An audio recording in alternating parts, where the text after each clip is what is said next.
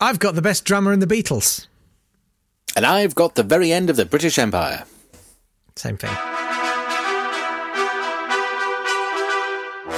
Date fight! Hello there, welcome to Date Fight. It's a podcast where we take things that occurred on this day in history and we push them against each other. It's a lot of fun. Yes, we do. He's Jake Yapp. I'm Natt Tapley. And together we have looked through absolutely everything that the universe has to offer to decide what was the most exciting and to tell it to you. To see which of us has been most successful, we're joined by Lizzie Roper. Hello, Lizzie Clyde Roper. Hello!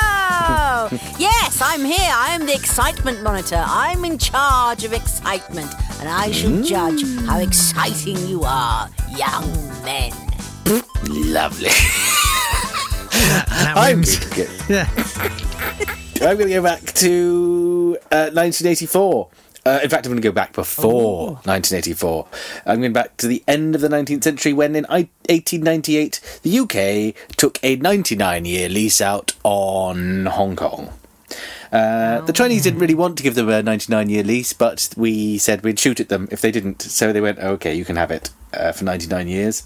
Uh, but by 1971, the People's Republic of China had joined the UN and said, ah, actually, that's that's ours.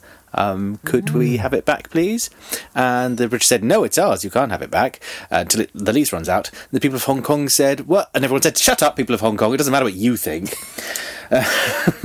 Uh, and because China was claiming it back, Hong Kong couldn't get any money for loans. So they wanted to sort of build a new metro station. They wanted to build new infrastructure. But because no one knew if, if you lent Hong Kong money, whether it would exist in a couple of years, no one would lend them any money. Uh, and so it came down to Margaret Thatcher, that staunch defender of liberty wonderful and woman, people's rights, to stand up to stand up to the bullies of the People's Republic of China. You know what she loved to do? She loved to stand up to totalitarians and authoritarians and tell them where they can sh- shove their rule. Well, she didn't. She said, "You can have it back." That, that was it. she Well, said, fair "Yeah, you can have it back." enough. Yeah. Yeah. Yeah. I mean, she loved standing up to bullies as long as the bullies were Argentinians or people who were much weaker than her. If it was the People's Republic of China, who probably would have beaten her in a fight, she tended to go, "No, you can have exactly what you want." hmm Have some ice cream. They were meant to keep uh, British law until 2047, but uh, they haven't really been doing that. Um, anyway, in 1984, on the 26th of September, um, the UK agreed to hand over Hong Kong at the end of the lease in 1997. Uh, in 2014, the Chinese government tried to make sure that only approved candidates would be able to stand in Hong Kong elections, which led to the Umbrella Revolution. And in 2019, they put forward a new bill to extradite political dissidents from Hong Kong to the People's Republic of China, where they could be dealt with in slightly more harsh means, which led to the current Ouch. unrest there. Um, so that was the end of the British Empire, and pretty much the only people subject to the British Empire who wanted to probably continue being part of it, but they weren't allowed. So that was it. That's the end of the British Empire.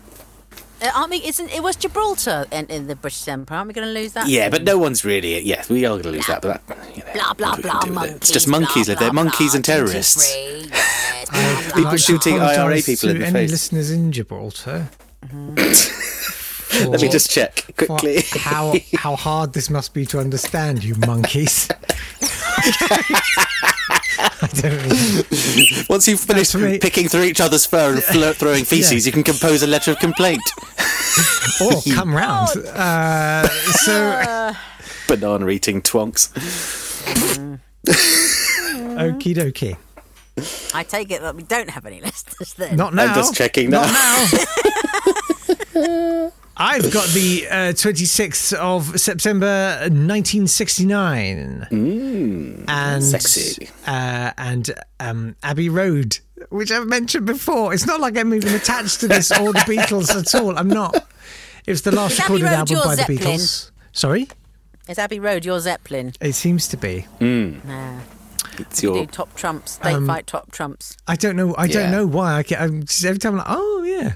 But I sort of do that with the Beatles generally. I kind of go, oh, I think I listened to some Beatles, and I put some on, and I'm like, no, no, I Mm. remember now.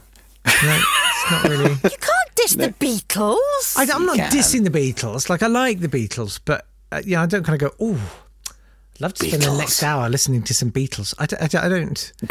I do. Let's see. Let's hear from Paul McCartney. Let's see what he's got to say. Yeah, Mm, yeah, that was deep. That was Listen, no, profound. no, hang on a minute. Hang on. Like if you're gonna if you're to. gonna if you're gonna slag off a Beatle, slag off John. And well, I want to come on to that. responsible for domestic violence. Yes. Okay. Yeah, thanks. So I want to come on to that, which is uh, the infamous quote uh, about Ringo saying, uh, "Is he a good drummer? He's not even the best drummer. Is he the best drummer in the world? He's not even the best drummer in the Beatles." The infamous quote there. Well, actually, actually, uh, yes, he was Which is just as well. by all Oh, accounts. no, that sorted that out then. Well, no, I, I sort of I bought into the joke of uh, Ringo Starr, you know, and oh well, whatever and stuff.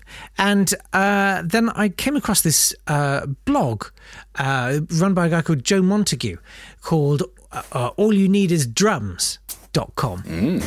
And um, this guy's really cool. So he he's a professional drummer, and he recreates just the drum track from all of these Beatles songs, and he does it absolutely beat for beat, and he talks quite rapturously uh, about Ringo Starr's drumming, and he says, "You know what? He was a really, really fantastic drummer." And he said, "He said, look, I'm a professional drummer. I got hired to work in a Beatles show." And I didn't really care about the Beatles before that. So it's not like he's kind of blinded because he's a Beatle maniac. Hmm. He, he was like, I just dropped into it and I had to learn this stuff. And as I sort of unpicked what Ringo Starr had done, I was absolutely blown away by it. I think it's the most beautiful drumming ever. And I, hmm. I kind of like that. I think it's fun to sort of subvert that narrative a little bit. Yeah, I think we can all agree he wasn't the best narrator of Thomas the Tank Engine in the Beatles, though. Um, but you should have a look at allyouneedisdrums.com. And what he does is he releases a drum track every fortnight that's literally just one of the Beatles songs, but just the drums. And he's like, you can use this, do what you like, and Have- maybe hire me if you. Should we put one together for patrons as a quiz? We can play just that. They see if they can work out what song is being played from just the drum ta- track. That's a fun idea. Yeah. That's a fun So the man who can't sit down and listen to the Beatles for an hour will go and search out a man who just plays drum tracks for an hour. That's where we've got to, Jake. Isn't it important to push yourself and try to change? Yes. Mm, yes. I mean, not in your case, Lizzie, because you're perfect.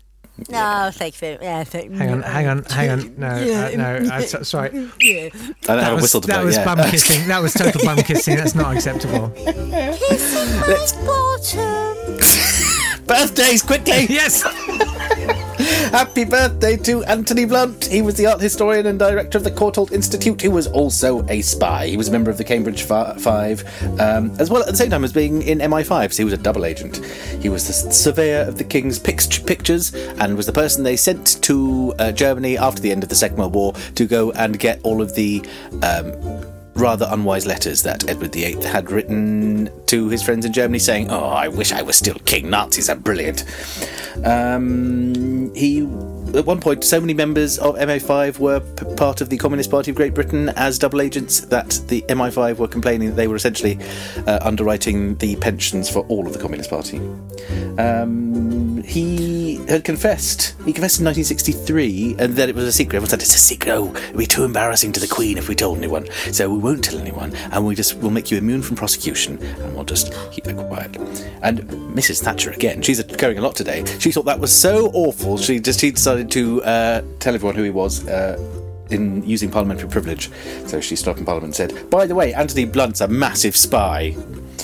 And he went, Massive. Oh, yes, I did. And he got very sad. He said, I really didn't want a great debate at my clubs, so he resigned his membership of the Athenaeum Club so there wouldn't have to be any embarrassment. It's the Athenaeum. Oh, that's the bit between your. No. It's a bit Every between time you go there. If you go there, you're often between a- the yeah, carry-on. yeah, yeah, yeah, yeah, yeah, yeah, yeah, yeah, yeah. Um, happy death day to Bessie Smith, the Empress of the Blues. Um, her parents died when she was a child and she busked for a living.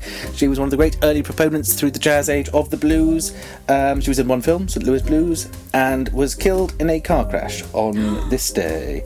Um, she actually wasn't killed immediately, she lay on the road for a long time, and Dr. Smith, a surgeon, came along with his friend who had been fishing, um, and they went to phone an ambulance and came back, and just in time to see another car crash because a car came around the car corner too fast and almost crashed into her again and crashed into their car. And so the ambulances couldn't get near. There were two ambulances that came one from the White Hospital, which wouldn't take her, and one from the nearby non White Hospital, which did. Uh, she had her right arm amputated, but she never regained consciousness after that. That was Bessie Smith, who died on this day. Okay. It's awful. So, do you want to give your point to the man who loves Maggie Thatcher and the butchery of jazz icons? Or Or Mr. Or Solo Mr. Drum Track. Happy- No, no, no, no, no. wait, wait. listen That's to the fair fight. That's a- syncopation on this that's- one. That's a fair fight. That's a fair fight. That's a fair fight. well, I'm glad that you raised um, a question, uh, Jake Yapp, because um, I got I, I don't understand what date you are, what date or what fact you are throwing. We got we got. It was the last recorded album by the Beatles was released The on this day in recorded album of- 1969, and it received pretty mixed reviews. A lot of people said, "Well, I mean, they couldn't do this live."